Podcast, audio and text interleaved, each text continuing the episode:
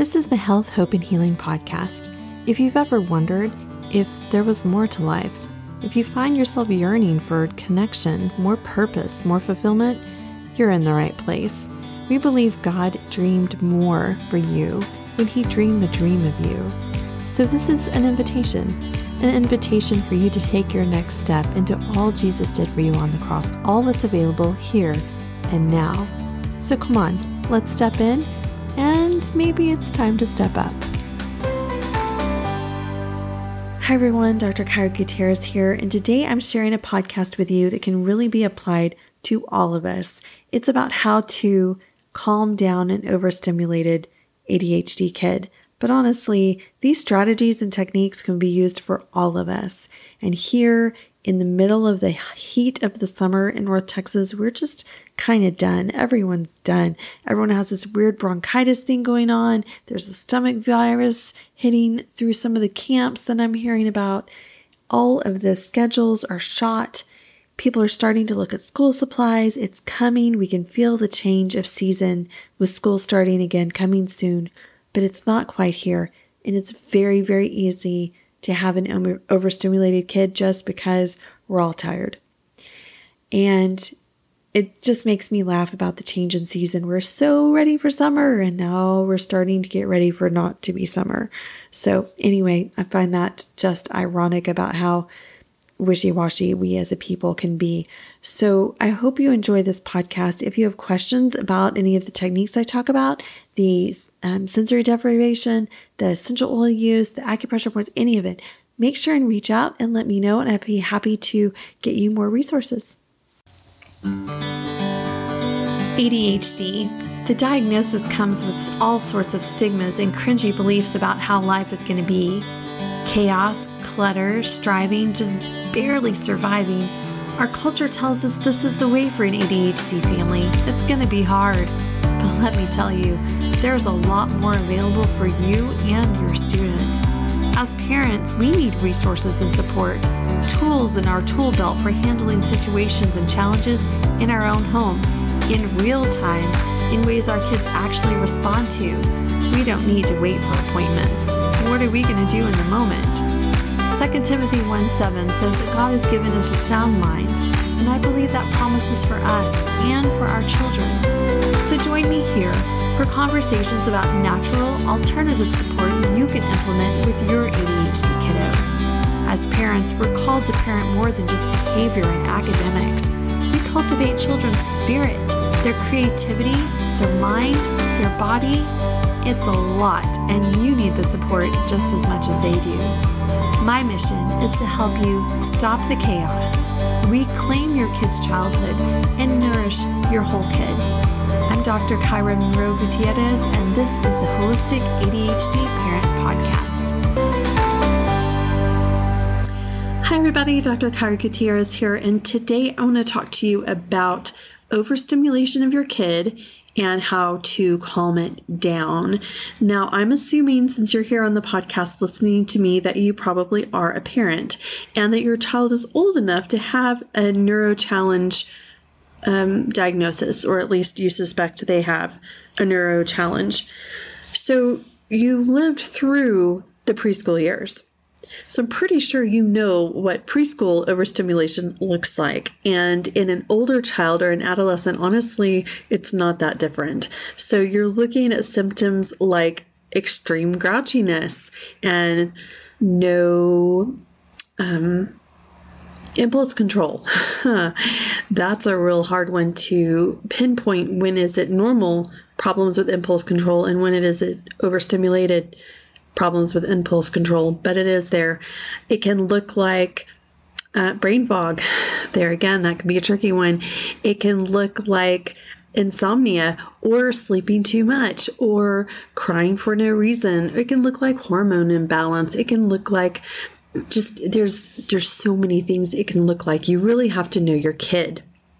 And you have to consider where they are, what's going on. If they had a super late night because they're playing ball and the game lasted double header and they had to be up the next morning for school and they're a complete crank, you know they're overstimulated. and under under rested. You know, if they come back from the grandparents' house and they've eaten crap all weekend long and sugar overload and nothing but gluten heaven, yum, right? You know they're going to be overstimulated. If you're coming out the holiday season and you were at some event that was really loud or lots of lights or what, I mean, you've got to look in context. That's what I wanted to say there. That's the concise. You need to look at the context so that you can hopefully manipulate the context to not let that happen very often because it's not good for your kid to be overstimulated. Their nervous system is sensitive. Excuse me. And I'm still draining from all of that COVID stuff, y'all. Sorry. Their nervous system is still sensitive, and you have to vigilantly protect that so that they can function optimally. That's really what we want for them. We don't want them to be robots. We don't want them to behave the perfect specific way we have set out. We want them to be individual. We want them to be creative. We want them just to do the best that they can. And not to sound cliche about that, we really want them to operate at their full potential. And to do that, sometimes you have to say no to the sleepover. My kids will tell you that in their lifetime, they've maybe been to one to two sleepovers. My daughter, maybe three. It doesn't happen. For a lot of different reasons, I made that decision a long time ago and I stand by it strongly.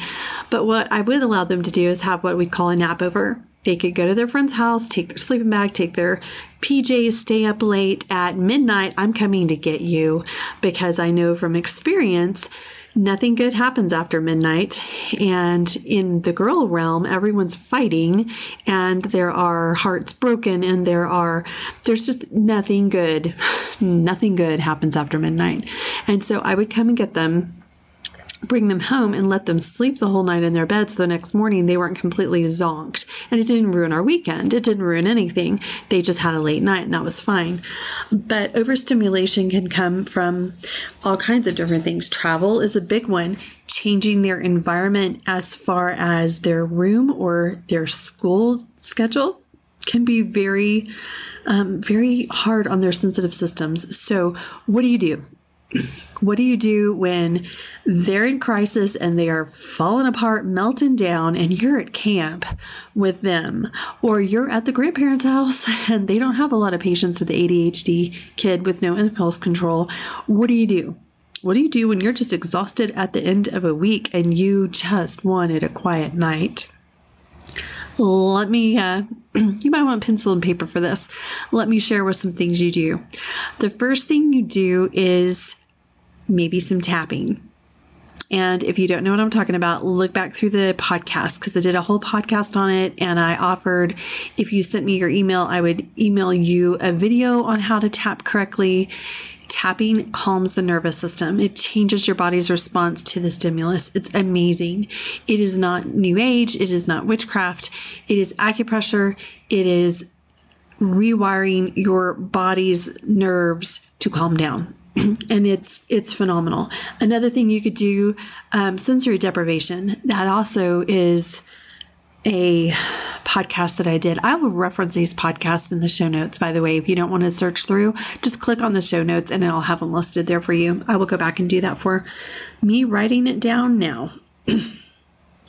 so, sensory deprivation could be floating in the pool, floating in an Epsom salt bath, turning down the lights, warm towel on your face over your eyes.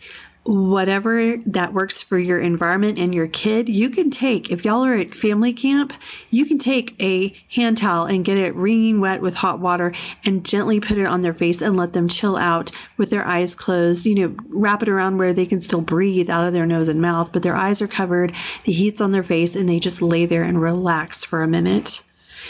If you can't get them to relax, even just a shower, change the environment get in the pool, get in the car, change the environment. It changes the kid every time.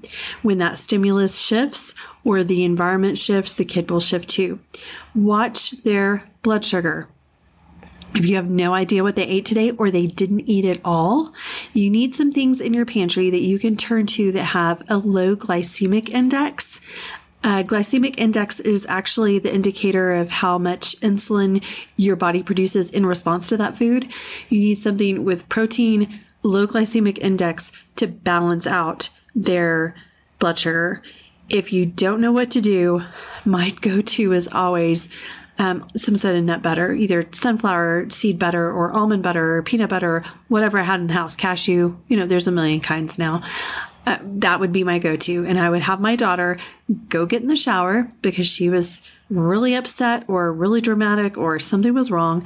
And I would scoop up, you know, the peanut butter, almond butter, and I would put in a spoon and I would like put it through the, sh- the shower curtain say here try this. I don't want that. I know you don't want that baby. I just just try it anyway. Just take well, just please just eat this please.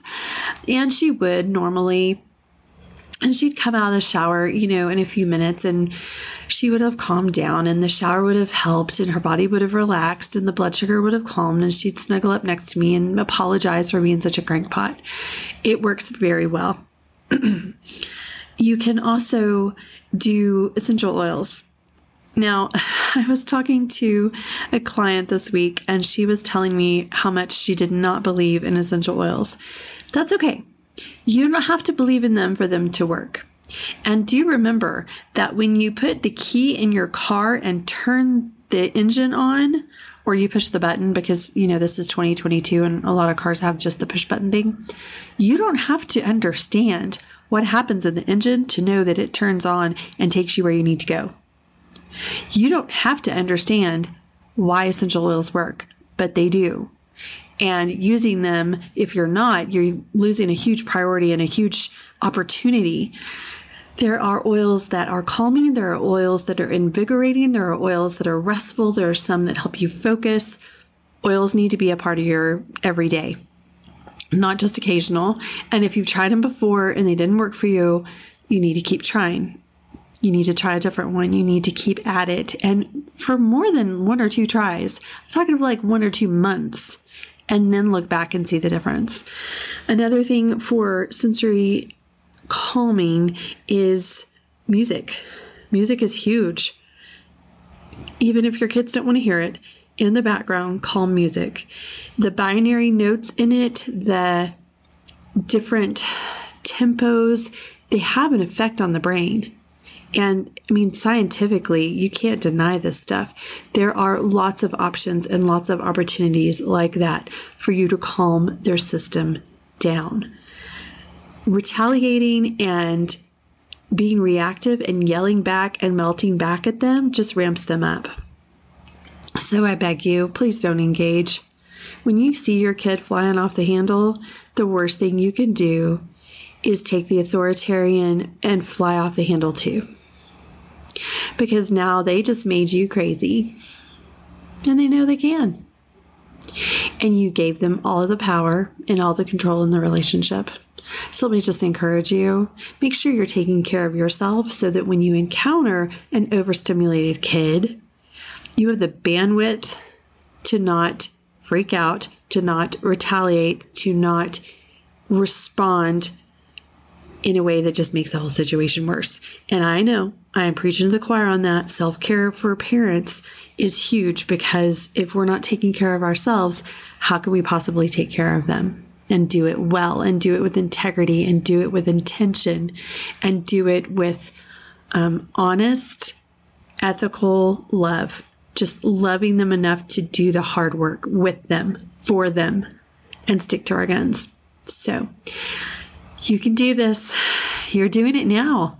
You are doing such a great job as a parent. You're here listening to me talk about how to take better care, natural care of your kid proves that you're doing a good job and that you really want this for your child. And I'm, I'm really proud of that. I'm proud of you. And I'm very grateful that you include me in that process.